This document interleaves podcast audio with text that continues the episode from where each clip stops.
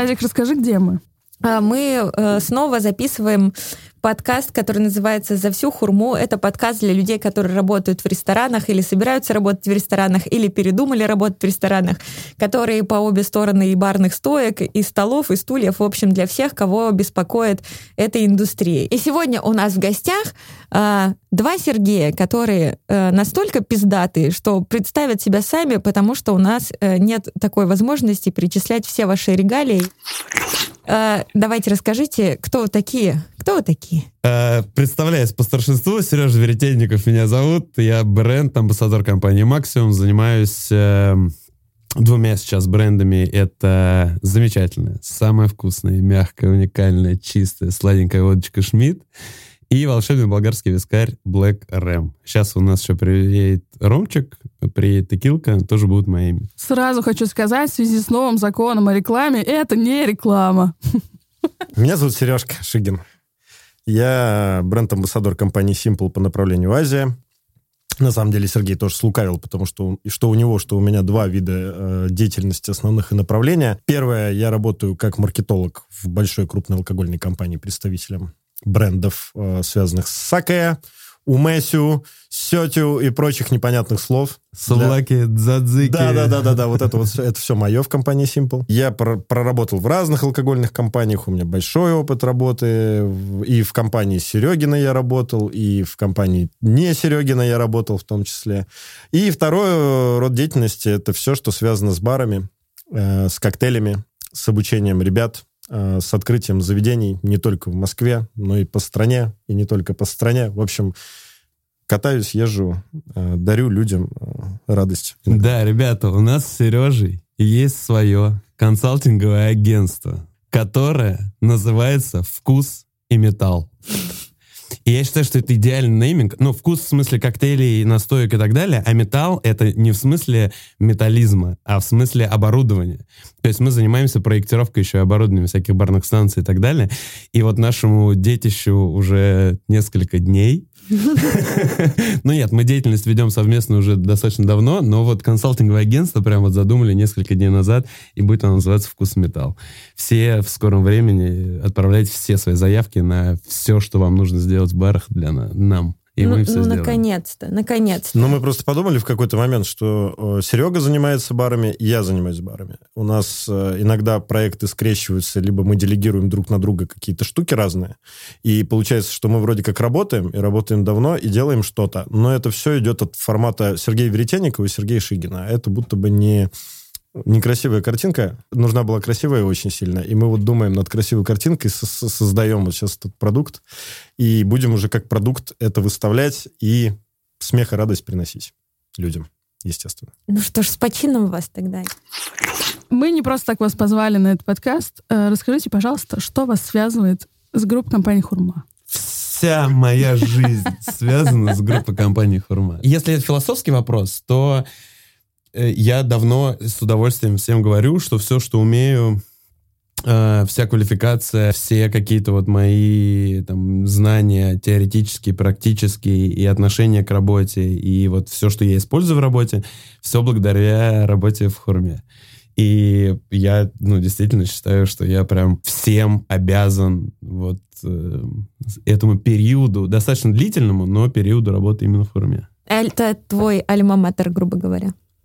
Ну, если я, честно, бы это было образование. не знаю перевода, вот дословного перевода этого словосочетания, но, наверное, альма-матер нет, потому что я начинал свою деятельность во Фрейдисе, и во Фрейдисе почувствовал, а здесь научился.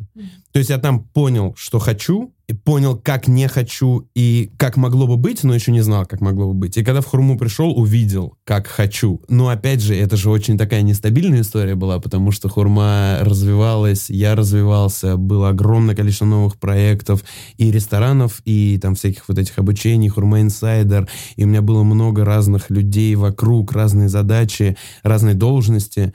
И поэтому вот в, в этом как бы развитии я тоже получил много из того, что даже там предположить не мог.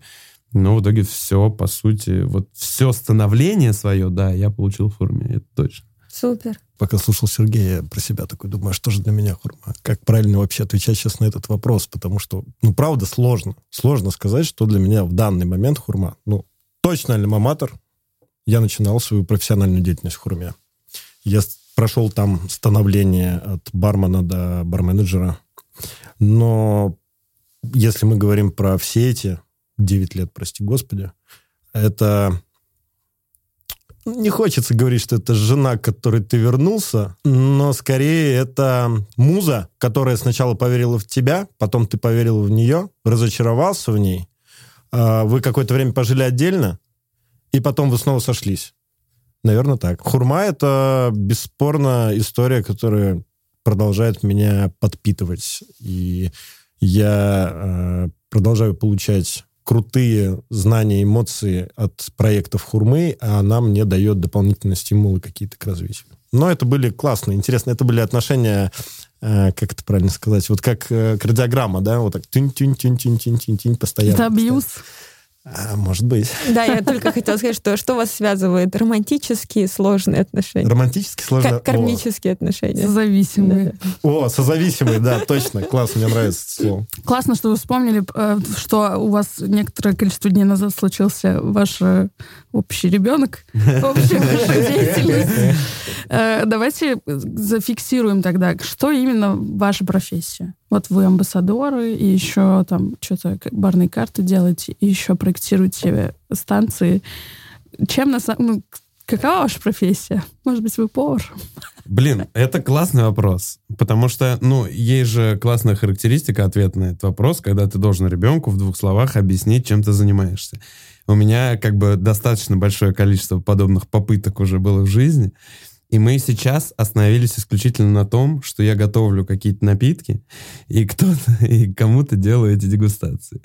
Потому что я не могу, реально не могу, но не виню себя в этом, не могу объяснить, в чем заключается, вот, э, в чем состоит моя профессия. Потому что, знаешь, вот, Свет, мы с тобой тысячу раз это обсуждали, за что я так ценил работу барменджера, за что я так ценил работу управляющего.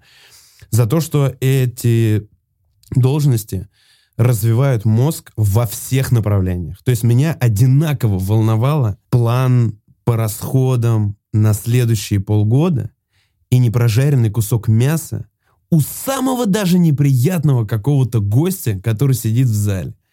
И это абсолютно вот одинаковый по величине вектор движения. Понимаешь, я и туда, и туда ходил.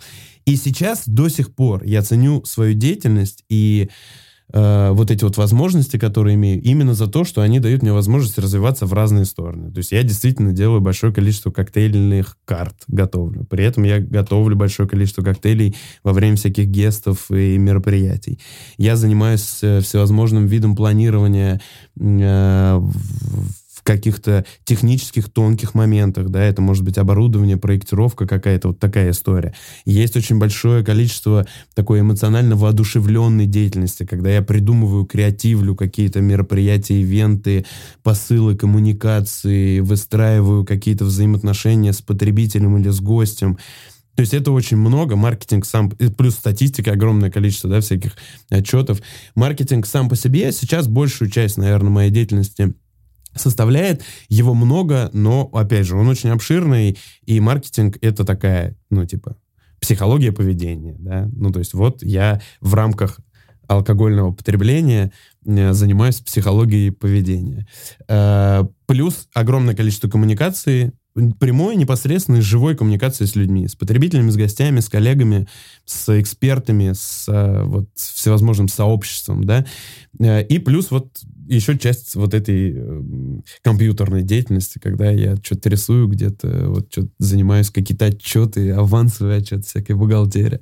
Вот это тоже все есть. Поэтому ответа на вопрос, э, кем я работаю и типа чем я занимаюсь, вот такого простого нет. Реально философский ответ. Я вот выстраиваю коммуникацию с людьми в рамках нашего общего взаимоотношения с алкоголем. Меня мой сын Мирон недавно спросил, папа, а кем ты работаешь? Я тоже задумался. Ну а что отвечать на этот вопрос? Пятилетнему ребенку. Долго-долго думал, думал, размышлял в целом, а что же это такая за профессия, которую я осваиваю, учусь которой, и что я вообще делаю для людей. И в итоге э, у меня немножко, наверное, будет, ну, не то чтобы повторяться, но мысль будет схожая с Сергеем, потому что я являюсь проводником гостям, между гостями и алкоголем. Во всех его проявлениях. Вот и все. Это может быть в проявлениях бренда, на которой я работаю в алкогольной компании, и придумывание интересных активностей, мероприятий, фестивалей, создание что-то, ну, создание чего-то креативного, нового. Это может быть обучение в каком-нибудь городе новом, когда ты приезжаешь к ребятам, которые вообще ничего не знают про семь приоритетов обслуживания, восемь шагов отличного сервиса и прочие наши любимые штучки. И ты для них просто открываешь целый крутой мир гостеприимства. Это может быть и э, творческая часть создания коктейлей, настоек, каких-то э, крутых коктейльных карт, каких-то концепций. Это все-все-все вместе. То есть я просто, наверное, являюсь проводником от алкоголя к гостям и к сотрудникам. Вот, наверное, так конкретизирую как-то. Проводник, чай будете заказывать? Да, да, да, да, да, типа того. Помните ли свой первый день в компании? На самом деле все произошло случайно, и я вообще работал в другой индустрии. Ну как в другой? На самом деле схоже. Я работал в розничных продажах. У меня все было хорошо. И книжный магазин «Республика», которых я прошел путь там от продавца до директора заведений. И вообще все прекрасно у меня было в жизни, но как бывает обычно у 20-летнего молодого человека, любовь несчастная, которая э, разрушила мое сердце, произошла в 20-летнем возрасте. Нет, вру, в 21 год. Я все бросил, уехал к себе в Калининград. Но в период вот этого расставания со своей э, э, женщиной сердца э, мои друзья начали водить меня по барам. А до этого мой формат был уровня кружка, что тогда было, СПБ, кружка, э, все вот эти вот обычные студенческие бары, э, килфиши, вот эта вот вся история. Да, я понятия не имел, что такое коктейль настоящий, да, кроме виски-колы. Ребята начали водить меня по барам, и так я попал в дорогую, я перезвоню. И начал ходить конкретно на Маяковскую и стал там постоянным гостем. Ходил я туда на протяжении, допустим, года, а, и у меня появились там уже среди барменов, меня знали все все. Меня знала Хакима, уборщица, меня знал э, директор Андрей Пяткин, меня знал, э, естественно, меня знали бармены. А, я просто в какой-то момент, когда все решил, что мне не нужны больше вообще моя эта профессия, я уехал э, к себе на родину в Калининград. И я тогда уже очень плотно общался с некоторыми барменами из дорогой на Маяковской, и ко мне в Калининград просто приехал потусить, потусить один из барменов. Угу. Звали его Дима Ленин. Он приехал ко мне на три дня, и что-то сидим на берегу Балтийского моря, пьем рислинг немецкий, почти что оттуда прям, вот, с другого берега. Э, и он просто по фану мне говорит, слушай, а что ты вообще сидишь, деньги просираешь? Вот что ты дальше будешь делать? Иди попробуй барменом, все равно сидишь, ничего не делаешь. И эта мысль так меня э, зацепила, я не знаю почему до сих пор. В общем, я купил на следующий день билет, через неделю приехал в Москву. И начался долгий и сложный процесс. Это были майские праздники. Андрея Пяткина не было в баре часто. Он был там в каких-то разъездах. Я его ловил, ловил, ловил. Приходил каждый день. Пришел к нему, нашел его, поймал. Говорю, Андрей, я хочу работать у вас. А понимаете, в чем дело? Там такая ситуация была, что я деньги не считал, был очень хорошим гостем, который мог э, там посидеть на десяточку еще в те времена, угостить полстойки, там, девочек, э, всю компанию там, и так далее. И Андрей на меня посмотрел с фразой, ну, ты что, поеб, что ли? Ну, ты что делаешь вообще? Зачем тебе это нужно? В итоге я записался, как это называлось, на первичное собеседование, которое проходило? Audition. Вот, я э, записался, прошел первичное собеседование, меня по четвергам audition ы проводились на, в дорогой на Новокузнецкую. И я пришел туда. Собственно, первая фраза от Елены Константиновны была а ты кеги-то таскать сможешь? А я весил там, ну, килограмм 60. Я был вот такой вот, ну, прям худышка. Я был очень-очень худой. И, э, значит, audition проходит, выдают всем какие-то резиночки. Я же вообще ничего не понимаю, что это такое. Я не понимаю, что происходит вокруг меня. Какие-то карточные домики, там, M&M's. Непонятно ничего. В итоге, а там сидят все, значит, директора, барменеджеры своих заведений, выбирают себе либо официантов, либо барменов для того, чтобы взять их на стажировку. Внимание, даже, то есть не взять на работу, а допустить к стажировочному процессу. И, знаешь, Сергей Михайлович Веретенников э, встает, подходит ко мне отдельно, когда они там решают все, говорит, Серег, ну, до 23 давай официантом. Пойдешь? Такой, нет. Ну ладно, я тебя понял. И ушел. Я думаю, все понятно. Не берут меня никуда. Но в итоге э, Андрей Александрович Пяткин меня взял. Я пошел стажироваться на Маяковскую. Но это отвечая на твой... Нарушил все законы просто. Да, не было. Да, да, да, да. С 23 только в бар брали, это правда. И ча- чаще всего, по-моему, ну, я не знаю, Серега, может, скажет, может быть, были такие уже случаи, но я прям... А мне было 22. И я прям принципиально говорил, нет, официантом не пойду, я пойду только на Маяковскую, только барменом стажироваться. Я вообще никогда не понимал, почему люди отказываются идти официантами работать. Что за вообще пренебрежительное отношение? Я начинал с официанта и считаю, что так должен делать каждый. Вообще каждый бармен должен поработать официантом. Но сейчас, опять же, куча мест, где бармены работают в зале, и это, конечно, спасает ситуацию, но вообще, вот я бы в бар не брал бы человека, который отказывается идти официантом. Потому что это сегрегация базового уровня в нулевой точке. Ты уже не хочешь делать сервис таким, значит, как ты себе его не представляешь. И я с тобой сейчас полностью согласен. Просто у меня этот момент прошел... Э- спустя несколько лет, и я даже больше скажу, наверное, когда я стал барменеджером уже, я начал получать истинное удовольствие от работы в зале, и сейчас, вот сколько, 9 лет прошло, мне сейчас кайфовее даже работать с гостями в, не за стойкой, а в зале. Для меня нет вообще ничего. Ну, потому что стерлась, и даже с возрастом стерлась эта история. Бармен, официант. Сейчас же очень много универсалов, очень много заведений, там, где нету в целом понятия официант. Но я с тобой полностью согласен. Ну что, молодой дурак, там, я много дел наделал, на самом деле. Там. Какой год это был? Ну, какой год? 2014 э, 2014 или 2015? Ну, так, для исторической справки просто. Я не помню своего первого дня на работе точно. Э, я, конечно, помню тоже вот свой день, когда меня брали на работу. Я же приходил еще в куклы. Не было никакой сети баров. Э, и я приходил на работу устраиваться в куклы-пистолеты мне было немножечко знакома сама концепция, сам сервис, и я выбрал это заведение исключительно потому, что там не левачат. Потому что меня уволили за левак из Фреддиса, мне надо было место, где я точно буду уверен в завтрашнем дне, а до меня как раз в куклах стажировался мой друг э, Женя Ефимов. И я такой, ладно, пойду в куклы. Все нормас. Нормальные какие-то ребята, пойду к ним, тем более я работал на Слободке во Фреддисе, и вот на Менделеевской куклы пистолеты, все класс.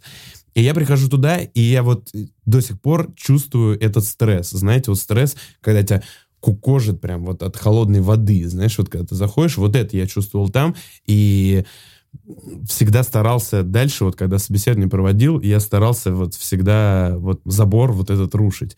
Потому что я прихожу туда, там сидит 12 человек. У меня полная уверенность, что это 12 человек на одно место, потому что не, я, не существует никакого сети баров, никаких большого количества вакансий. 12 человек на место. Я сижу, мне там 19 лет ну, я понимаю, что пф, какие у тебя шансы, Сережа? А я, ну, скромно, неуверенный, как сейчас. Вот. И я сижу и думаю, блин, ну все, провал. И в этот момент просто расслабляюсь. То есть сначала стресс вот это, а потом, ну, такой ты уже, ха, да плевать. Как это называется? Какая это ступень? Принятие, да? Mm-hmm. Вот, все, принятие. Вот оно сразу через 15 минут прошло. И я принял, и ужасное, катастрофическое, вообще стрессовое вот это собеседование, полный audition, который заканчивался тем, что мне, знаете, вот достаточно надменно, как мне тогда казалось, сказали, ну покажи, что ты можешь. А, это вот какой-то финальный уже конкурс был. Покажи, типа, а-ля, что ты можешь. И я такой, типа, блин, ну, там, давайте станцую. Первое, что в голову пришло, ну, там, типа, станцевать или песню спеть. Давай, станцуй, ну, на барной стойке, все, музыку включили. Короче, я танцевал на барной стойке странно это выглядело. Я даже сейчас себе странно это представляю. Полный, ну, пустой, в смысле, зал, понимаете, дневное освещение. Сидит тут 11 человек, которые претендуют на это место, три менеджера вот с такими вот лицами. я танцую на барной стойке под какое-то музло, которое первый раз слышу. Короче, катастрофа, не знаю, как меня взяли, но взяли. И дальше, когда меня взяли, все, меня сажают за э, стол. Ну, классно, я, меня взяли в бар куклы пистолеты, а мне менеджер говорит, что, слушай, не, это сейчас было собеседование не в куклы пистолет. Мы, типа, через три месяца открываем бар, дорогая, я перезвоню, мы собеседование проводим туда, ты просто пока стажироваться будешь в куклах-пистолетах. То То есть это еще одна вводная, на которую я абсолютно не рассчитывал, еще один стресс. Я такой, ладно, ребята, я тут сейчас только всего увидел, давайте я посмотрю на вас поглубже. Ну и все, я остался, потом упрашивал, чтобы меня не переводили ни в какую дорогую, чтобы меня оставили в куклах. Ну, в общем, вот день такой был, ужасно стрессовый. Но дальше все вот было так, как мы это знаем. Ну, мне кажется, надо проговорить, да, что ребята оба прошли там с линейной позиции. Ну, вот, из, из истории, из истории понятно, что были на линейных позициях, потом стали менеджерами, потом кому-то кто-то дальше пошел, кому-то не получилось ничего. Но в целом какой-то карьерный трек внутри компании у парней случился. И потом они такие вышли из компании, стали амбассадорами, занимаются маркетингом, выучили умные слова, что-то там про проводников. Ну, в общем, мы так дали вам возможность чуть-чуть сверху на свою карьеру посмотреть, и поэтому следующий вопрос. Это подводка была Вернемся к следующему обратно. вопросу. Э, С какой самой сложной задачей за время работы вы столкнулись? Сразу первым на ум приходит Кубана, первая Кубана, на котором мы ездили. Я не хочу называть ее сложной задачей, потому что это настолько мотивирующий был э, процесс, и настолько многое мне это дало в целом, что эта сложность, она как будто бы теряется вот в финальном эффекте, да, то есть она как будто бы просто пресневеет. И кажется, что все вообще должны пойти это сделать срочно, чтобы получить такое удовольствие, которое я получил на выходе. Мы с 6 утра собственными руками поставили шатер. В этом шатре сделали бар, привезли туда алкоголь. Три часа, короче, мы открыли этот бар, отработали с 3 часов дня до 6 часов утра, поспали там же прям час, и к 9 часам мы поехали на склад за пивом вместе с Андреем Александровичем э, на «Газели». Мы приехали на склад за пивом, и мы в эту «Газель» должны были погрузить полторы тысячи упаковок пива и, ну, а что-то там, ну, 40 или 50 кек. Честно, не помню, но это вот какой-то такой... не- Нас двое, потому что все остальные поехали спать хоть немножко, чтобы поспать. И мы, значит, ну, в общем, вот это все происходит. Мы в «Газель», из «Газели» в бар, из эм, там уже, значит, по местам все это расставили, едем обратно. Я понимаю, что, ну, это уже, по сути, вот, э, ну, коробочка полная. То есть я, по сути, сейчас должен отключиться, и как бы и все. И умру счастливым человеком. Но это же первый день только был. Кубан была 4. То есть вот мы приехали домой, поспали 2 часа и повторили так еще раз. И я приехал домой, ну, то есть я физически был другим человеком. Реально другим человеком. Обнуление тысячи процентов просто. Потому что, э, ну, это же Кубана, там 15 тысяч человек. Музыка, которую я так люблю. Эти люди делали все как в последний раз. Вот сама аудитория фестиваля. Если они пили, они пили как в последний раз. Если они знакомились с кем-то, они знакомились как в последний раз. Все делали как в последний раз на вот на взрыв, на вот на вот этом просто, я не знаю, это не, это не то чтобы угар какой-то, да, это вот какой-то просто сумасшедшая энергия. И в этой сумасшедшей энергии, вот в такой физической нагрузке мы вот эти вот четыре дня провели, и хочется сказать, что это, наверное, была моя самая тяжелая задача, потому что она была физически ощутимой. И она легче всего оцифровывается, просто, да, потому что я физически сумасшедше устал. Все остальные задачи, которые вот сейчас тоже приходили на ум, они все-таки такие эмоционально напряженные, да, то есть, э, ну, они делятся внутри меня на какие-то сложные кейсы, но как будто бы это все меркнет э, и не так, не так просто оцифровывается. То есть э, хочется тогда сказать, что остальные мои сложные задачи, они связаны непосредственно с каждым человеком, с которым я работал, или вместе, или там вот вместе, в смысле, в одной команде, или был под его управлением, или наоборот занимался кем-то конкретно. И вот хочется каждого из этих людей выделить в отдельную задачу и сказать, что эти люди самая сложная моя задача вот на протяжении всей там, моей деятельности в барах. Вот так. Я вспомнила по поводу вот этих вот по- погрузок и так далее, когда работала в Шерегеше, мальчишки-бармены не очень сильно боялись проснуться от смс в которой содержалось э, два слова «фура приехала». Это значит, что, ну, понятно, что логистика в горнолыжном курорте немножко отличается.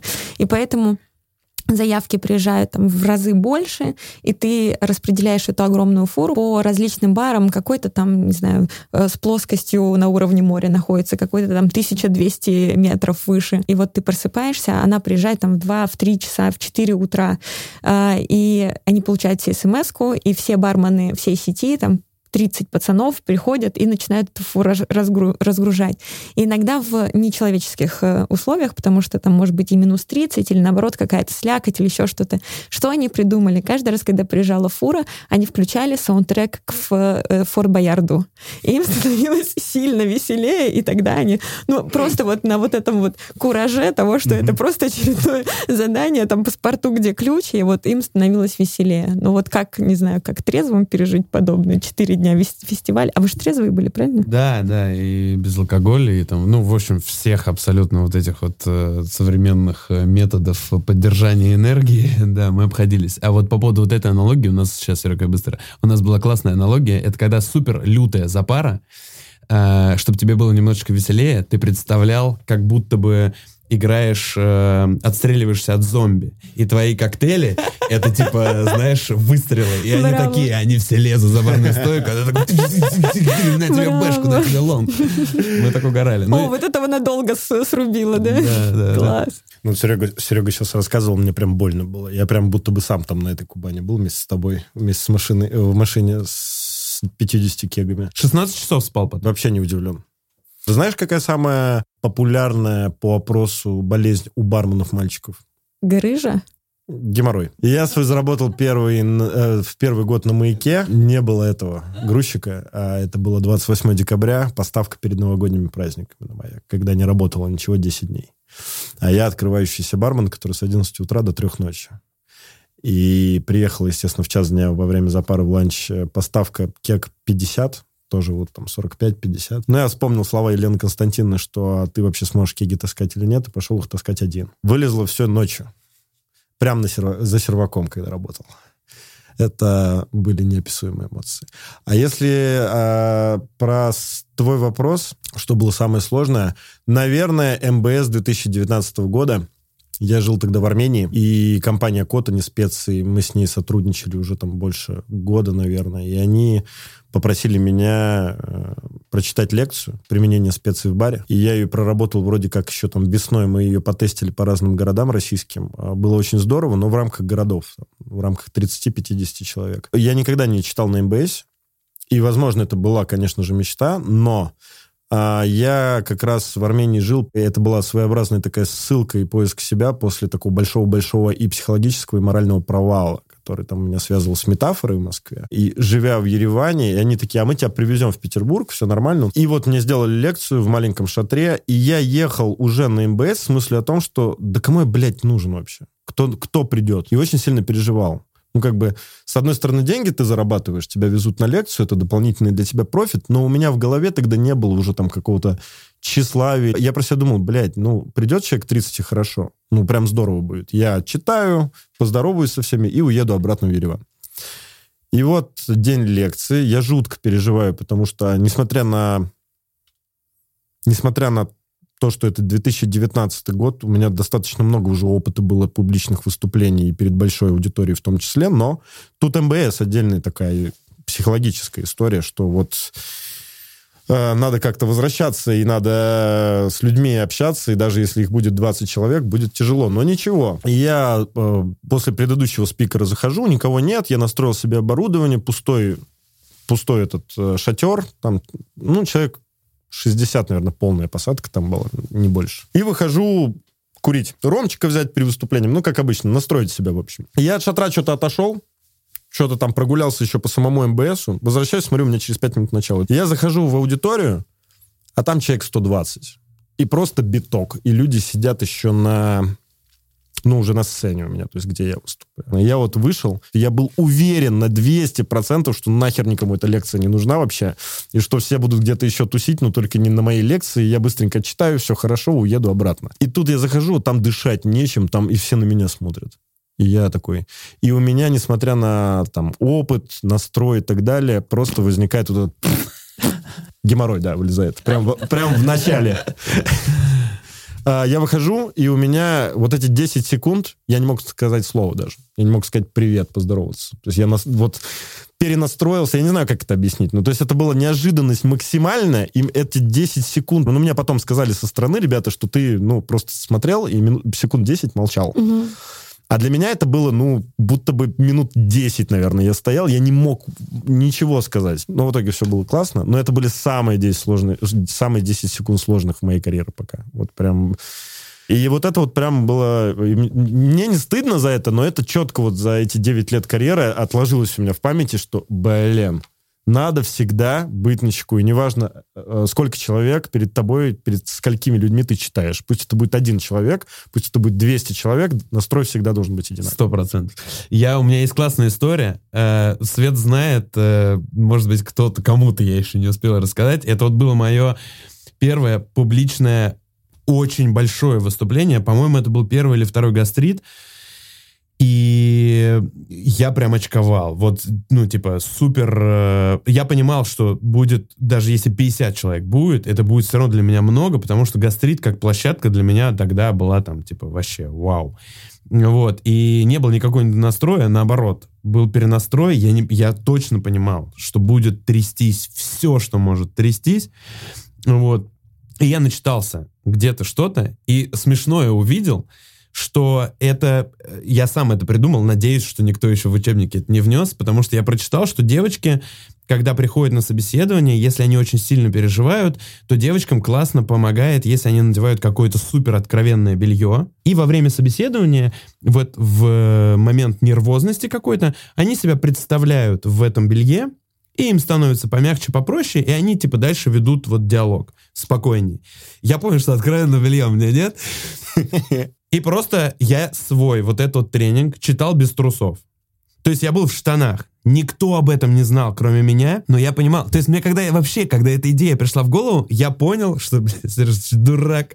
Но это было вот именно то самое «ты чё, дурак?», которое меня правильно настраивало. То есть я вышел туда, и ровно в тот момент, когда мне вот, когда вот ты вот такой стоишь в поисках глаз, когда тебе кто-нибудь кивнет, и вот ты увидишь вот этот вот контакт, и вот я ищу, значит, эти глаза, понимаю, что не нахожу, в этот момент вспоминаю, что ты придурочный. Стоишь, тут 200 человек сидит, ты без трусов трусов. И все. Вот буквально один раз эта мысль пришла в голову, я как-то подуспокоился, что достаточно придурочный, чтобы нормально все сделать, и в итоге сделал. Классная тема. Давай анамнез соберем. А у тебя какой был самый сложный кейс?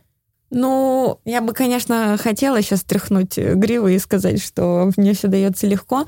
Но, наверное, это всегда первые, первая минута перед выступлением. Это всегда так. Я каждый раз, когда вот мне нужно выйти, я сижу, ну, вот я, я сижу такая, как я здесь оказалась? Я всю жизнь хотела работать библиотекарем. Я маленькая представляла, что я просто сижу в этой поеденной молью шалью, читаю свою Шарлотту Бранте, приходят ко мне какие-то, не знаю, дети-очкарики, спрашивают, э, там, не знаю, бабушка Назика, какую книжку мне прочитать на лето, я передаю. И я прям, я уходила всегда вот в эту библиотеку, потому что мне казалось, что то, что я делаю, я, ну, как бы, я не здесь, я не хочу всего этого внимания, мне нечего сказать этим людям. И вот это вот э, это такой кураж, потому что я знаю, что это мозг надо мной издевается. Потому что если я 15 лет иду вот этим путем, то, конечно же, мне тут точно место. И мне, конечно, нужно, ну, в смысле, ей что сказать этим людям, они, безусловно, с удовольствием меня послушают. Поэтому для меня вот это вот приключение, я точно знаю, что стоит мне только э, улыбнуться и сказать «Здравствуйте, меня зовут Назили Погосян»,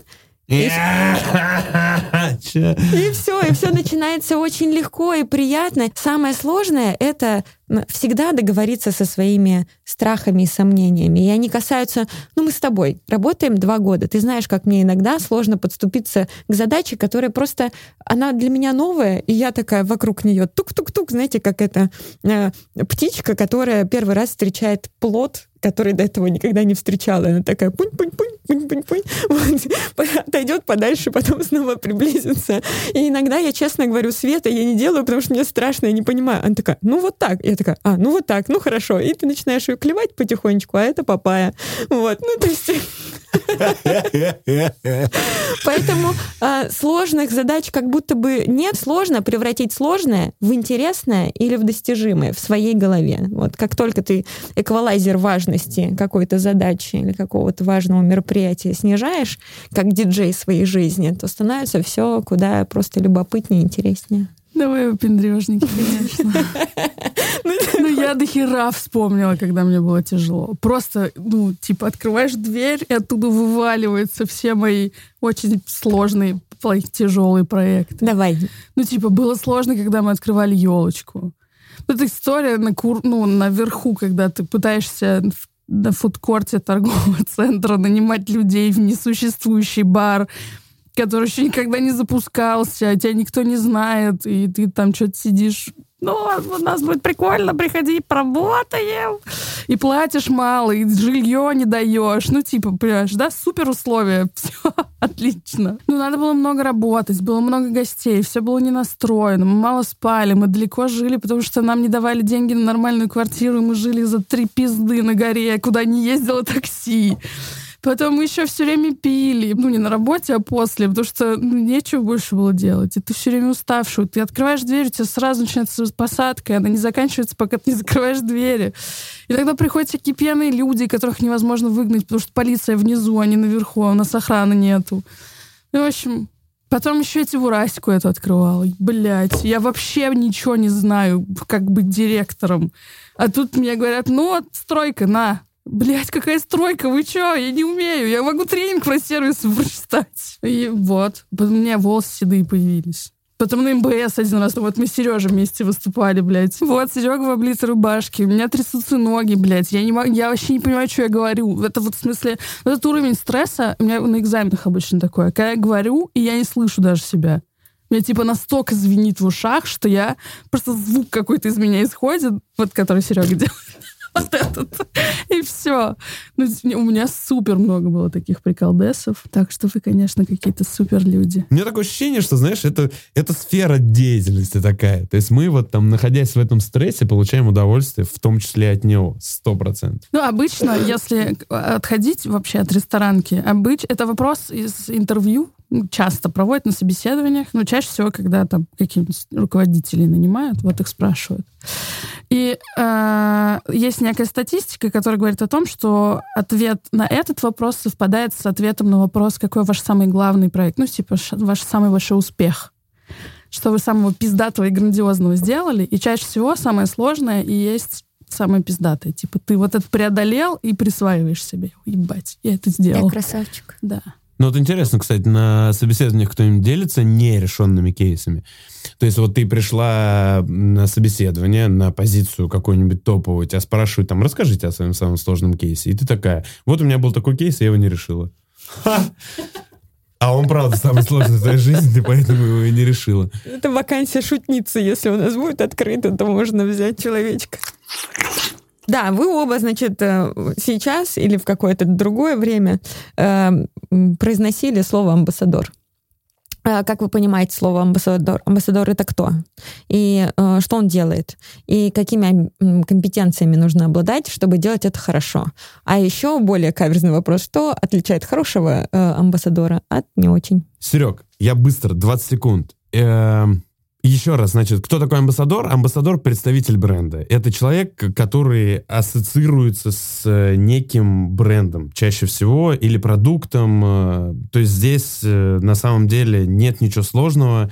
И амбассадорство — это когда ты идею несешь. Все. И несешь ее в массы. И разные коммуникации выстраиваешь. Мы с этого начинали. Но дальше ты задала и сформулировала именно так, как меня не знаю по какой причине, будоражит последние, наверное, пару лет. Какими качествами должен обладать человек, чтобы быть хорошим или плохим? Хочется, чтобы мы все отказались от этих обязанностей, чтобы мы все отказались от необходимости иметь что-то. Нас попросили сделать бриф для э, вакансии для бармена. Ну и типа прописать характеристики, бла-бла-бла-бла-бла. И я понял, что нет этих характеристик. Не должен уже человек ничем обладать. Единственное, что было бы неплохо, это желание. Все остальное нахрен надо стирать, уже отказываться от этого. Мы столько долбимся, что поменялась сфера, поменялись люди, э, поменялось отношение молодежи к профессии, а все равно идем тем же самым путем. Я считаю, что нужно отказаться от списка необходимых требований к людям и оставить одно. Если человек хочет, а раз он приперся на собеседование, то он уже хочет. Все, погнали. Просто спроси, как зовут, есть 18 лет или нет, и погнали дальше. Потому что ну, возьмите вот там Сережу Шигина. Сережа Шигин социопат. Ярко выраженный при этом социопат, который идеально работал э, барменом. Ну, во многом идеально. Возьмите меня. Вы сто процентов знаете, там, Свет, ну ты точно знаешь, я ни одной валидации не сдал. Я ни одной книги коктейльной не прочитал. Барный вообще. Э, ну это не мое. Я не могу сесть и читать. Мне не идет эта зубрежка. Я не могу выучить состав борща. Ну, я не могу его выучить, и все. Я могу красочно его придумать, но вы, и, может быть, попаду в этот состав, но не выучу его. Возьмем людей с Олимпа. Э, Артем Викторович Перук, который просто абсолютно стеснительнейший человек. Или Женя Шашин. Их результаты их деятельности, ну, они просто на высочайших каких-то рубежах находятся. Это люди, чей авторитет, ну, абсолютно неприкасаем. И эти люди добились всего этого в этой сложнейшей сфере, не имея изначальных вот каких-то предрасположенностей, да, что ли. То есть они, скорее всего, стартовали даже не из нулевой точки, а из вот той самой минусовой точки. Но так все сложилось благоприятным образом, что они в итоге этих вершин достигли. И поэтому мне кажется, что огромное количество людей сейчас упускают и собственную возможность пойти в бар, и э, люди, которые там берут этих людей на работу, упускают возможность, потому что есть какие-то вот стандарты, ограничения, шаблоны, ярлыки и рамки, которые не дают э, в том числе развиваться людям э, талантливым в чем-то не совсем профильным для бармена. Я думаю, что нет хорошего и плохого списка этих требований, да, мы супер разные. Мы внутри даже вот нашей компании супер разные люди. У нас четыре амбассадора, каждый из которых абсолютно разными талантами обладает и абсолютно разными предрасположенностями обладает. И при этом мы классно, на мой взгляд, справляемся со своими обязанностями. У каждого есть свой стилистически подходящий бренд, который классно это делает. Сейчас вернемся с небес на землю. Ну, говорим о том, что мы людей нанимаем под задачи, под функции какие-то. И наверняка, если сравнивать там, ну, того же Жень Шашина и Артема Перука, можно вычленить какой-то набор качеств, благодаря которым они с этими задачами справляются. Наверное, можно. Я скорее говорю о палитре. То есть я скорее говорю о том, что есть легкий и сложный путь. Я, я так думаю, Свет, я понимаю, что там для вас это такая профильная, обидная история, может быть, но я думаю, что есть э, профильно подходящий путь. У амбассадора есть некое понимание о том, что амбассадор должен быть, ну, давайте, коммуникативным, э, уметь производить впечатление, сходу находить контакт с людьми, и вот эта вот вся история. Я считаю, что можно быть лучшим в каком-то другом навыке, не обладая этими. Если я самый талантливый в мире создатель рецептов, да, вот самый вкусный коктейли делаю, но я не мой. Все, не мой. Не могу я быть амбассадором? Разве не донесу я с помощью своих уникальных вкусовых качеств коктейлей концепцию бренда? Не расскажу тебе, как его вкусно пить? Не научу тебя правильно потреблять этот напиток. Мне кажется, смогу. Ну, попробуй сейчас посмотреть на этот вопрос немножко с другой стороны. Вот представь, представь, что вот вся эта история с преодолением, у меня нет ненужных, у меня нет нужных качеств, как мне кажется, но я хочу, и поэтому я пошел и стал легендой. Это все круто. Это когда есть у человека цель. А очень много ребят молодого возраста, они даже не знают про такую профессию или про такую возможность. И я знаю, что многие ребята, и они часто, например, наши сотрудники, даже к нам обращаются с таким запросом, куда я могу дальше идти.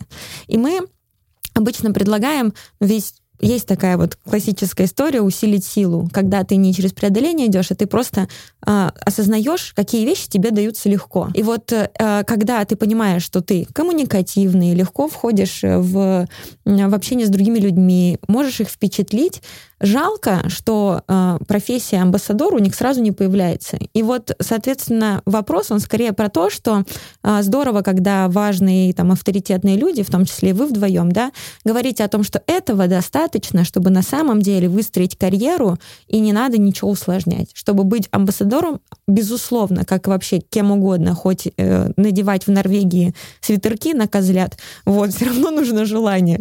И э, поэтому желание это априори как бы то, что ведет нас и инфузорию туфельку как бы э, к сахарной капельке, но помимо этого есть еще какие-то вещи, которые тебя как бы упростят твой путь, не обязательно там лбом через барьеры.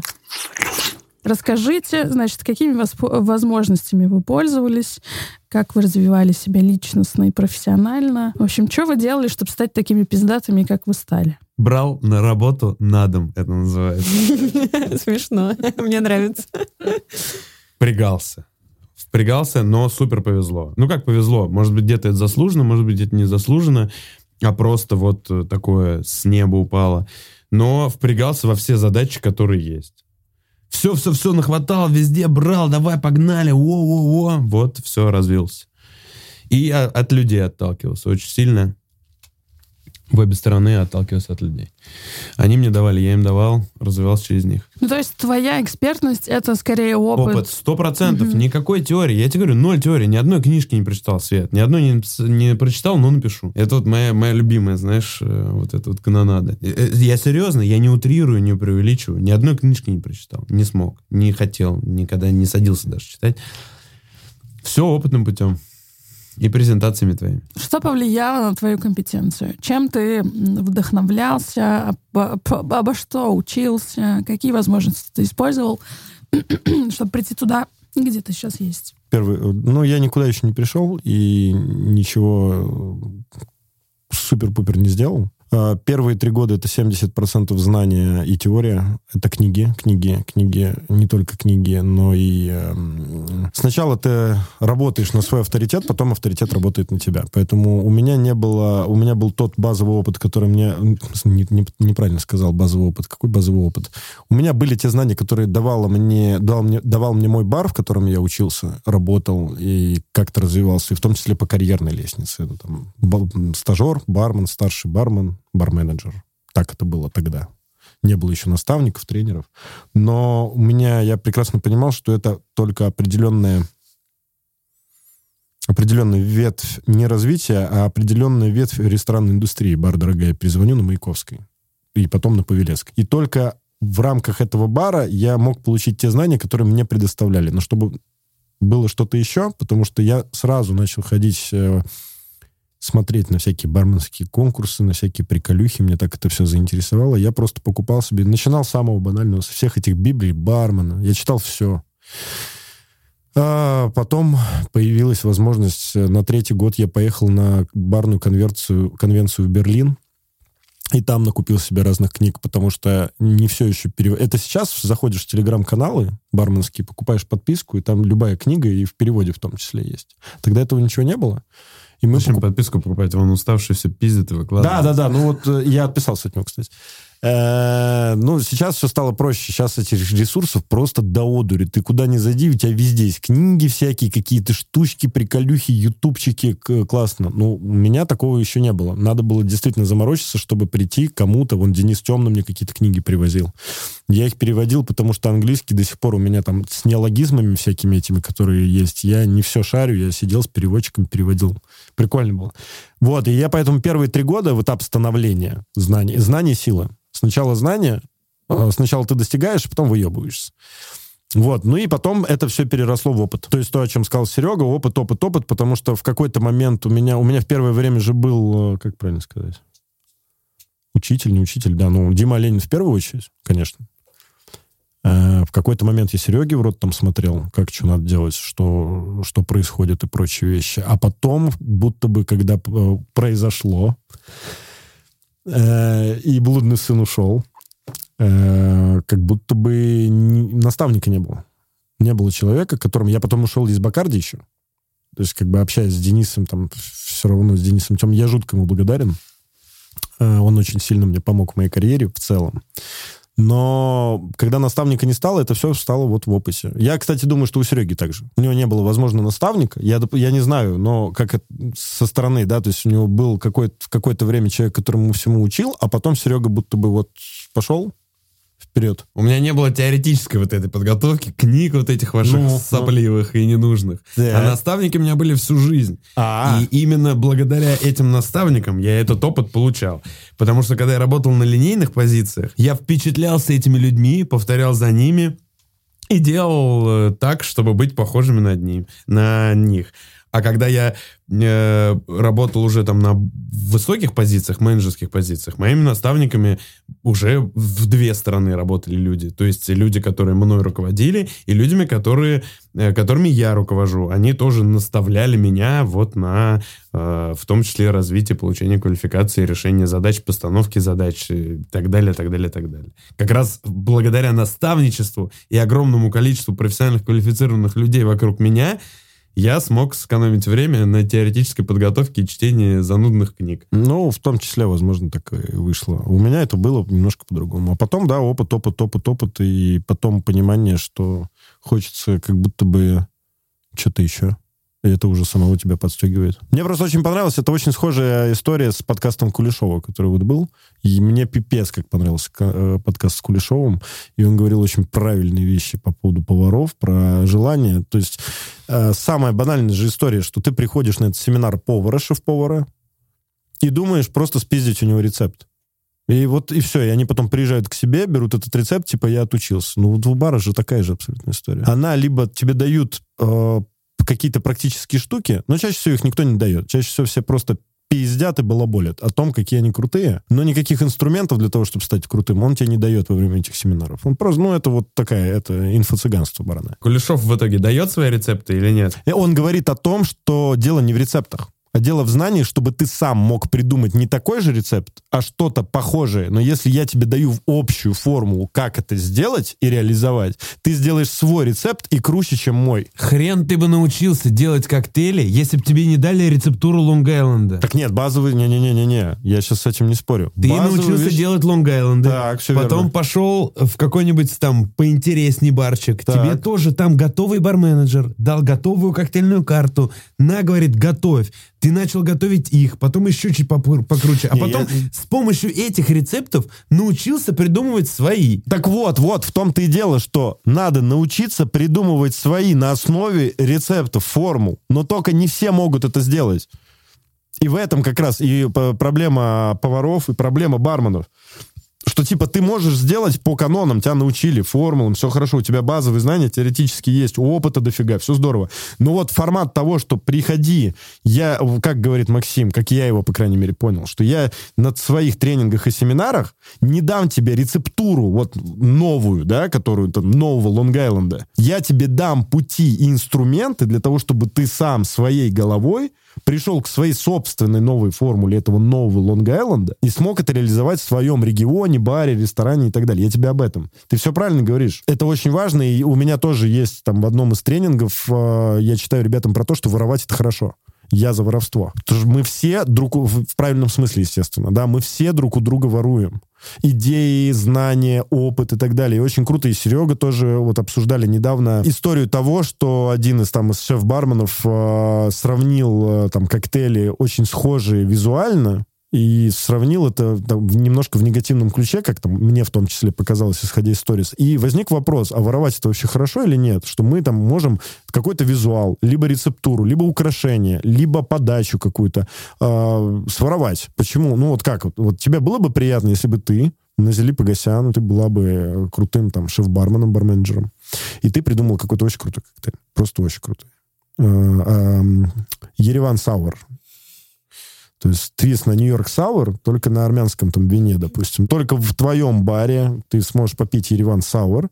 И тут, короче, ты такая смотришь мои соцсети, А там вот прям один в один визуал. Я думаю, что это все психологи... Ну, короче, это все история того, как человек, личность относится к собственному труду. Я, личность, ты у меня спрашиваешь, я бы восприняла это как поклон моему творчеству, Потому что если тебя пародируют, значит, тебя уважают. Ну, в смысле, значит, ты э, тот человек, у которого крадут, а не, а не тот, который... Угу. А, плюс я искренне верю, что творчество рождается тогда, где пусто. Ну, то есть у меня это украли, соответственно, дальше, ну, я начинаю такая, так, ну, этого уже у меня нет, это уже в народ, там, в народ ушло, и ты начинаешь генерить что-то другое. Почему вы используете такие негативные слова, как украли, как пародируют? Санные Разве... книги твои никто не, не обсуждал, кстати. Данном в данной терминологии, в данном вопросе я хочу понять, почему вы не считаете это обучением и наставничеством? Почему вы думаете, что чтобы быть наставником, нужно об этом знать? Почему рецептура моего Лонг-Айленда без моего спроса не может уйти в массы, таким образом научив эти массы? Это сейчас какой-то позыв. Я, я это имел в виду. Я согласен, наоборот, с тем, что это все должно идти в массы. А воровать, э, ну, люблю такие слова. Какой классный следующий вопрос. Ну, поскольку существуют какие-то люди, которых куда-то возят, они как-то, в общем, напитываясь знаниями, что-то придумывают. На кого стоит равняться в индустрии сейчас? Кто топчики? У кого можно копировать? Веретенников Сергей. Ответит на этот вопрос. Хочется сказать э, словами легендарных классиков, что на манеже все те же. И самая титулованная команда Восточной Европы. Кстати, следующий наш гость. И Казань во главе с э, Артуром. И Роман Тарочин со своей командой сейчас делает, ну, просто супер крутые вещи. Начиная от школы, заканчивая Бархабом сейчас, который прошел. Из амбассадоров, опять же, там есть кого мне выделить. Э, вот ребята на слуху, на виду. Денис Вальдес, на мой взгляд, ну, просто... Работает в компании Simple со мной. Это ты с ним работаешь? Да, я. А, вот если смотреть на топчиков, которые сейчас в индустрии на виду, то они. А так, ты что то думаешь? у меня, конечно, есть. Твой список какой? А, я думаю, что индустрия должна идти вперед, и те, кто бронзовеют, должны бронзоветь, а вот, к примеру, те, кто вообще не попадает почему-то в кадры, но делают очень крутые, интересные, сочные истории. Пожалуйста, Маргарита Ланкина, The Bigs, и то, как она составила программу для топов, топовейших бартендеров, э, head бартендеров нашей страны. Это Паша Антонов и Юра Клочков, которые тоже начинали свой путь в Москве в компании «Хурма» и то, как они ведут свои э, guest bartending и, как они ведут свои мероприятия, и как ребята приезжают в города и просто разъебывают своим гостеприимством, напитками, атмосферой и всем-всем-всем, я считаю, что они продают это как отдельный пакет услуг, как я это понимаю, потому что я сам возил их к себе в местные, в Тулу. И просто замечательные, топовейшие чуваки, которые ведут индустрию. А я считаю, что Виталий Колпин, который не на теории о том, какой он пиздатый, а на практике показывает людям, что они могут изменить в себе за 4 дня бар, Craft Bar Skills. И когда даже самые криворукие люди, как я, могут потом очень красиво, элегантно ложкой перебирать и заниматься вот этими всеми штучками, это топовейший чувак, 10 из 10, который, кстати, в свое время вылез из uh, флэринга, который, он понял в какой-то момент, что просто работать в цирке ему неинтересно, и он хочет что-то делать еще, и он поменял свой подход, и сейчас это все в сочетании с очень вкусными напитками, которые он делает на мероприятиях, вообще супер класс, кайф. Я поддержу Серегу по поводу Казани, которая выходит на, в тренды, и, естественно, Алия Идрисова, которая лет пять назад, по-моему, всего лишь начала работать в барной индустрии, вообще архитектор по образованию. Но мне удалось с ней побыть э, на отборе Диаджа, и когда был коронавирус, у нас были фокус-группы Диаджа, и я был вместе с ней в одной фокус-группе. Это, конечно, фантастическая девушка с абсолютно нестандартным подходом к креативу и вещам. Но она на виду, она сейчас там супер-пупер барледи, выигрывала конкурсы, в том числе вот недавно относительно, поэтому она сейчас как раз на первых местах. И Дмитрий Деменев, который сейчас не в России и открывает бар в Сербии, вместе с Антоном Широбоковым, который работал в полторы комнаты, Дима Деменев из Nobody Knows I Suppose Новосибирск, а, тоже человек, который а, приносит что-то новое, он научил за последние полгода, он настолько круто интегрировал нейросети в барную индустрию и показал, как это можно делать, и что на самом деле все можно делать через нейросеть, и как это классно визуализировать, да, и как с этим работать, самое главное, на практике в баре. Вот для меня это топчики сейчас. Это люди, от которых я получаю и энергию, и кайф, и понимаю, что у них можно учиться прям кайф, кайф, кайф. Вам знакомо чувство лидерства, безусловно, вы лидеры в своей жизни, в том, что вы делаете, и в командах, безусловно. Вот, хочется спросить, эм, как генерить энергию внутри команды? Поделитесь своими лидерскими фишечками, штучками. Вот как ты одного человека э, зажигаешь или как всю команду, чтобы она там драйвила, достигала, и, в общем, все чувствовали себя хорошо, комфортно на своих местах. Ну, вот э, ты говоришь про лидерство, да, что вот мы там лидеры, бла-бла-бла, и да, хочется, наверное, сказать, что собственным примером, типа, ха-ха, погнали вместе со мной просто, да, и так делал, и шел за лидерами. Но сейчас кажется, что также важно было, что я создавал условия для самореализации и вот решение реализации собственных задач, которые люди сами себе ставили.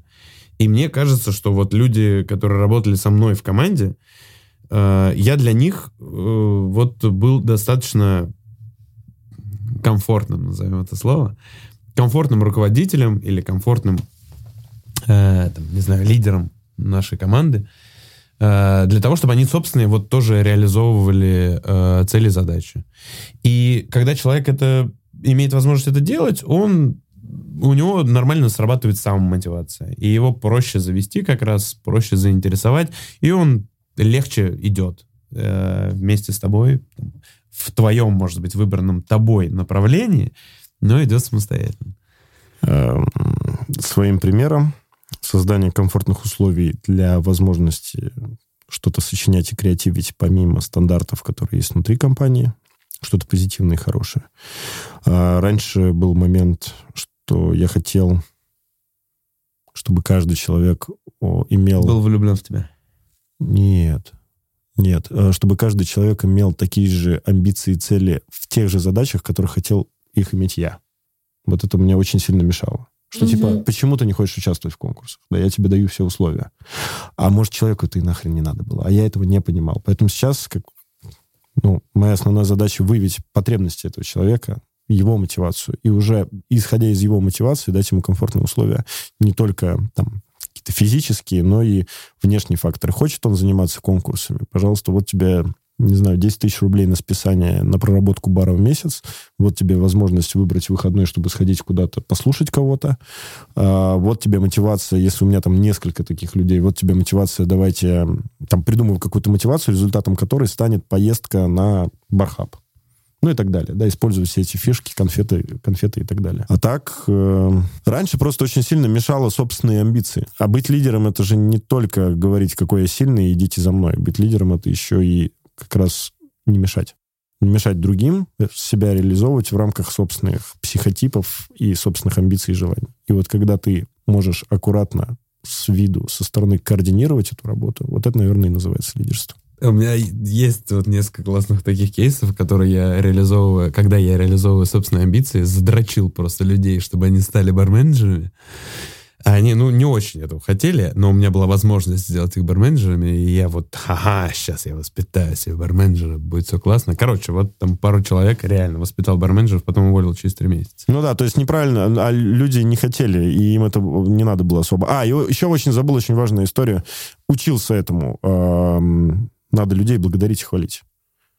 Очень сильно. Надо обнимать людей. Надо ему говорить, какой ты классный, и что у тебя все будет хорошо. И обнимать. Не всегда, но часто. И говорить спасибо. Тогда все будет заебись. А когда пора уволить сотрудника? Ну, грубо говоря, там, хе-хей, иди, а он не идет, а вы такие, может быть, вот это. Ну, в общем, а когда, на ваш взгляд, э, пора уволить, и можете поделиться какой-нибудь историей, когда вам, например, это далось э, сложно или как-то так? В общем, за, за, запомнилась вам эта история. Илюх Карпиков, день его рождения, будучи старшим барменом, заказал у поставщика, э, ну, а там, вискаря, И поставщик ему такой, там, типа, закажи две, я тебе одну пришлю бесплатно. Он такой, лады, давай тогда две. Э, заказывает две, одна приходит бесплатно, и он в день своего дня рождения эту бесплатную бутылку несет к себе в lockers, ставить э, в шкафчик. И я в этот момент прям вот так вот краем глаза его вижу. И я так, знаешь, возвращаюсь обратно, и он так на меня смотрит с этой бутылкой в руках, и я понимаю, что человек день, рож... день рождения, что он там типа бесплатный, там, бутылку бесплатного вискаря несет себе, ну, хочет отнести себе домой чтобы отметить это дело. И, ну, это, естественно, пятница, ночь, час ночи, все дела. То есть здесь все по классике абсолютно. И это мой, там, один из самых сильных барменов, на которых э, я делал ставку.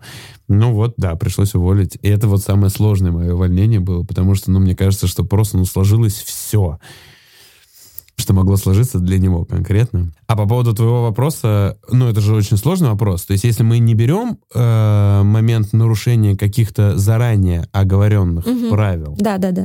и это какая-то новая история, то здесь... Э, ну, самый такой, мне кажется, самый приемлемый способ это вот эти вот там три простых решения, да, там три простых разговора. Ну, любой цикл из трех понятных сеттингов, да, то есть сначала вы обсуждаете, почему, потом вы обсуждаете, почему, какие инструменты можно использовать, и обсуждаете, что давай там, это был последний раз, и последний становится последним. Э, если это что-то неприемлемое, если ты вот за эти...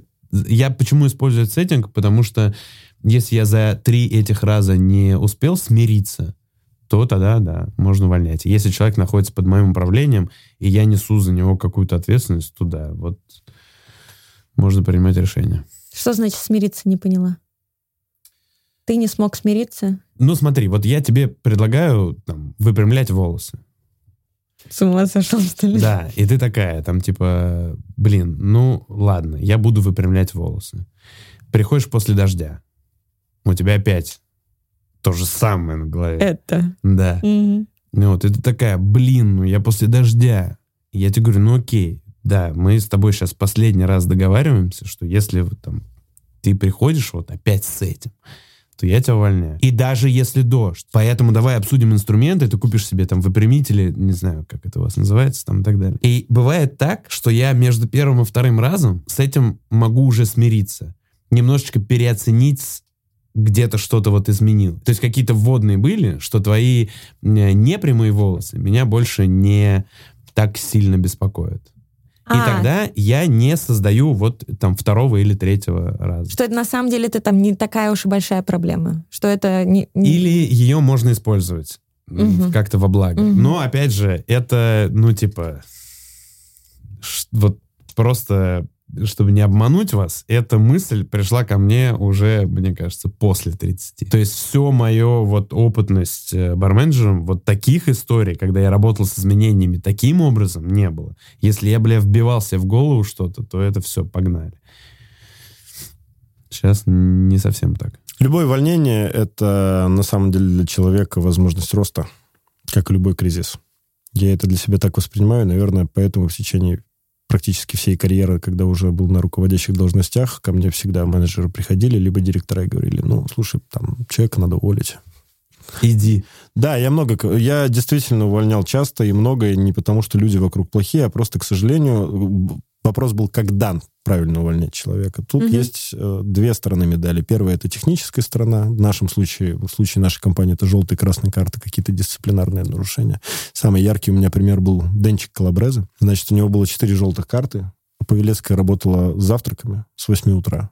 И в 8 утра у нас по правилам, да, ты должен быть на смене во всей форме, во, во всем виде своем. 8.02 максимум. Ты должен уже появиться на смене. Денчик 8 был на смене, но он пошел срать на 15 минут, не предупредив об этом открывающегося менеджера.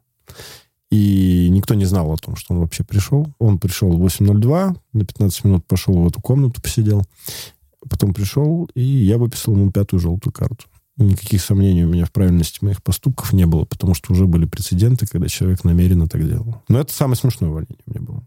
То есть фактически просрал свою работу, в прямом смысле слова. Подожди, ну то есть ты несколько раз за это ему не давал желтую карту, а тут типа впряг? давал. Не-не-не-не-не. То есть у него уже были желтые карты по случаю того, что он, приходя на смену, не отмечался, что он на смене, и намеренно там шел заниматься какими-то своими делами, продлевая там, ну, надо к 8, а я что-то делал, поэтому вышел на смену 8.10 или 8.15. Вот такая история. Ну, все по справедливости, но увольнение это возможность, э, опять же, вот как, как увольнять? Меня, я бы тоже был уволенным. Буквально недавно, да, меня сократили по независящим обстоятельствам. У меня никаких претензий ни к компании нету. Ну, просто так вышло, да, но от этого ну, как будто бы не приходит тебе дополнительного понимания, почему это произошло, когда это происходит так. Или когда дисциплинарное нарушение, ты понимаешь, что меня уволили, потому что я левачил во Фрайдисе, поэтому меня уволили. А если это вопрос какого-то, я вот это слышу слово, профессиональное выгорание, да, что там вот это, это просто не моя вся история. Ну, наверное, когда у человека э, заканчивается запал и на стандарти- стандартную свою работу, то есть даже на текущую, у нас же есть всегда процессы активные, а процесс неактивный. Вот когда мы активны, мы делаем 100% и немножечко больше всегда. А когда мы неактивны, мы просто выполняем 100% на свою работу, исходя из тех обязанностей, когда... И вот когда вот в этот неактивный момент 100% становится 70 или 80, наверное, тогда уже как минимум пора с человеком поговорить, а потом уже делать какие-то выводы промежуточные. И давать ему, значит, ему просто надо новый импульс. И новый импульс — это, возможно, смена деятельности, либо смена локации, смена рабочего места. Вот. Я на самом деле сейчас вообще не понял, блядь. То есть ты предлагаешь увольнять человека... За то, что он не справляется со своими обязанностями. Не выполняет их на 100%. Да, если ты... э, То есть у нас есть... Для меня есть два периода. Из-за выгорания. А, из-за того, что, возможно... Если это происходит из-за эмоционального выгорания, вы типа увольняете да. человека. Я же только что сказал, что для меня эмоциональное выгорание, оно немножко чуждое. Я его не понимаю.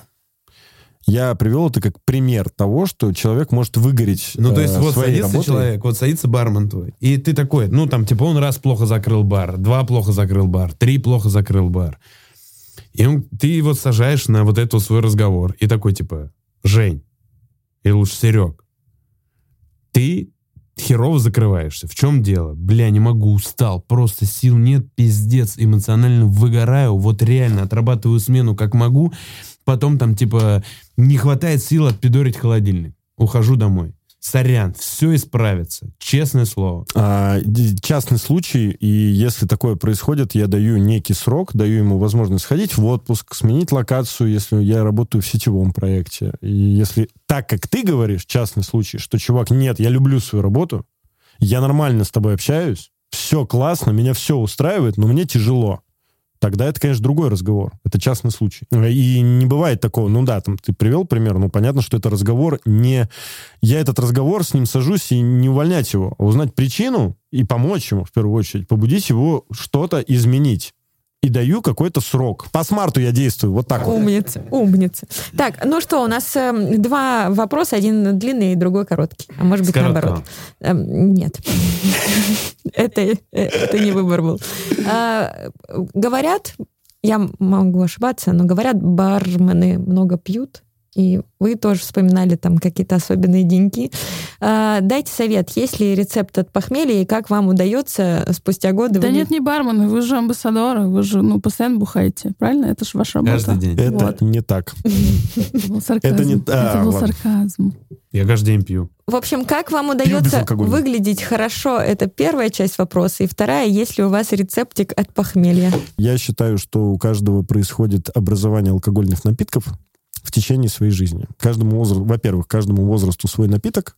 Во-вторых, ты к алкоголю начинаешь совершенно по-другому относиться в течение какого-то времени. Че, что бэшку не будешь пить со мной, получается? Расскажи, как, как не умереть, когда ты много пьешь? Первое, есть отличный сайт drinkiq.com, приходим, и он нам развеивает все мифы о нашем похмелье, это первое. Второе, это образ жизни, А, это выпивание воды и минимальное количество сахаров в тех напитках, которые вы пьете. Чем меньше сахара, который дополнительно бьет по твоей печени, когда э, через сосуды проходят этиловые спирты, чем меньше сахара, тем лучше с утра. Пить водичку, заниматься спортом, как это делает Сергей Мерник, И, и все, и будет Так, всё и если хорошо. кривая завела тебя все-таки, у тебя похмелье, то, Пиздец. то что вот Сергей Шигин Молиться. просыпается, Молиться, только молиться. И обещать, что больше так не будет. Ребята, подождите, ну секунду прям. Вот это похмелье, когда тебе так сильно плохо, что колет кончики пальцев. Вот это, вот, знаешь, сводит прям кончики пальцев. Когда ты не можешь посмотреть наверх, глаза поднять не можешь. Ничего в мире не спасет тебя от этого похмелья, кроме противовеса, который ты вчера для себя сделал. Похмелье — это прежде всего эмоциональное состояние. И если ты вчера смог кайфануть так, чтобы сегодня этот кайф перевесил это похмелье, все будет нормас. У меня может реально, я там типа не обломаюсь руку себе отпилить, если вчера было достаточно хорошо. Не надо бороться с похмельем, надо наоборот так классно делать вчера, чтобы сегодня за это похмелье не было обидно просто. И все, что с ним бороться? У тебя физиология просто такая. Слушай, ты 5-7 лет назад, ты заканчивал в 3 часа ночи, делал обход по всем четырем барам, в каждом из которых херачил минимум по Гиннесу, Да. и потом шел э, в девятнаху и заканчивал там в 8, сука, утра. И потом тебе, ты еще умудрялся с детьми погулять, блядь, встать через 2 часа погулять с детьми и поехать обратно на смену. Так и есть. Ну все, Я вот сейчас пью каждый день. Я каждый день пью. пиво безалкогольное, вот сидит, пьет, и по 0-0. алкогольное тоже. Каждый день я выпиваю какое-то количество алкоголя. Ну, то есть чаще всего именно так происходит. Я отлично себя чувствую, потому что в моей жизни, кроме вот этого алкоголя, есть еще куча всего, которое балансирует всю эту историю. Я не боюсь алкоголя, его надо любить и уважительно к нему относиться. Аминь. Я, у меня, короче, есть маленькая моя примета, что если я веселюсь, и пока я веселюсь, м, я теряю сережку. Ну, такие есть сережки, кафы, они ну, не- через отверстие надеваются, а просто так на ушко. Вот. И если я в течение вечеринки потеряла кафу, я знаю, что утром будет хорошо, потому что я ею заплатила Богу веселье. ну это я тебя научила. прикольно. Лучшее, чему меня научили за все время Кстати, подождите, пьянства. вот по поводу похмелья. Похмелья не бывает в отпуске. Похмелья не бывает вот, ну ладно, в горах, хорошо, во время путешествий не бывает похмелья. Когда ты классно путешествуешь, короче, вы, вы сломаны, вы сломаны. Зожник, качается. Так вот, Стол лучшее, диагнозов чему, продолжается. лучшее, чему меня научили э, за все время моего пьянства, это методика щелочнуться. А, да, супер. скажи. Обожаю ее. В общем, в последнее время так вышло, что я в основном вино пью. И одна хорошая женщина, сомелье, э, однажды научила нас, что когда ты пьешь вино, пьешь вино, пьешь вино, пьешь вино, и когда уже собираешься заканчивать вечеринку, надо выпить пиво. То, что вино кислотное, а пивас — это щелочь. И тогда ты нейтрализуешь кислоту, и с утра, типа, нормально себя чувствуешь. Это работает, важно, э, ну, не переборщить с пивком. 0,3. 0,3 Маленькая Да, просто. маленькая. Но вот это вот, э, даже сам, само слово «щелочнуться» звучит довольно... Классно. Да, так, Очень секретик интересно. такой. Игриво, игриво Да-да-да-да. очень звучит. У вас есть уникальная возможность положить вишенку на торт этого подкаста. И да. Ну, посоветуйте ваш совет молодому поколению. Скажите что-то умное или доброе. Ну, или любое другое, какое хотите. Скажите, посоветуйте что-то молодым, пожалуйста.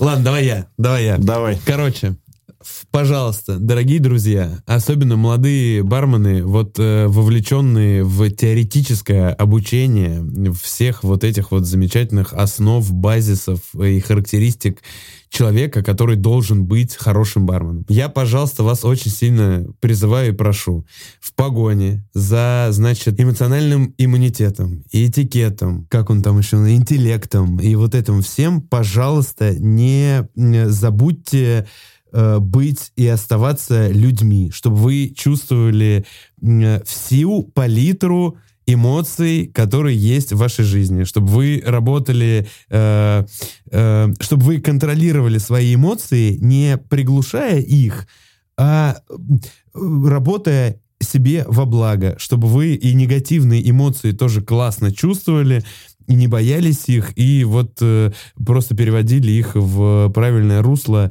оставаясь людьми. А то, блядь, все наработаются, скоро проработаются, точнее. Скоро пивка будет не с кем попить. Вот. Все, спасибо. Будьте живыми. Самое главное, это не забывать, что дело не в стойке, дело не в коктейлях, которые вы делаете, и дело не в собственных знаниях, которые там у тебя дохулиард. Самое главное, не забывать, что человек приходит к человеку, и к тебе просто приходит гость. И самое главное в нашем всем деле — это гостеприимство. Это простое общение и понимание того, что вообще нужно этому гостю. И он же пришел за эмоциями ну тогда ему эту эмоцию, не превращайся в пафосную машину с лютым снобизмом, с какими-то лютыми собственными законами. Мы работаем там, где мы приносим смех и радость. И надо всегда об этом помнить, потому что в мире столько всякой, всякого дерьма вообще происходит в последние годы, что будто бы бары, по мне, так стали более важными. И все эти рестораны, бары и так далее. Потому что люди сейчас начали искать тепло и доброту, и очень хочется это тепло и доброту через наше заведение передавать. И я желаю молодому поколению, чтобы они учились быть добрыми. Это самое главное. Ну все, конец. Пока. Всем спасибо. Ура!